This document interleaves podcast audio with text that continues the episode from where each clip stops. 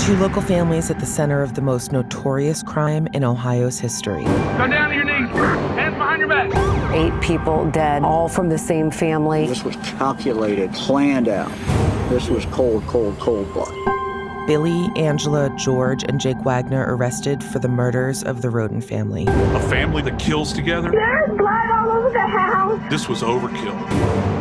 Now, on the five year anniversary of the Piketon Massacre, and in the middle of production on this podcast, Breaking news right now. a shocking confession none of us were expecting.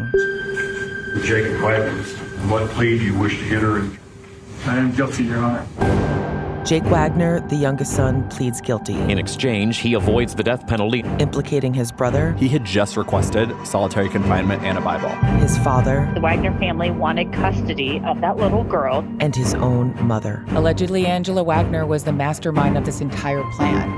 We're tracking the case in real time as new developments unfold. I pray every day for the killers to be caught. And what will it mean for Pike County? One thing I learned is the smaller the town, the bigger the secrets. This is the Piketon Massacre, Season 2 Return to Pike County.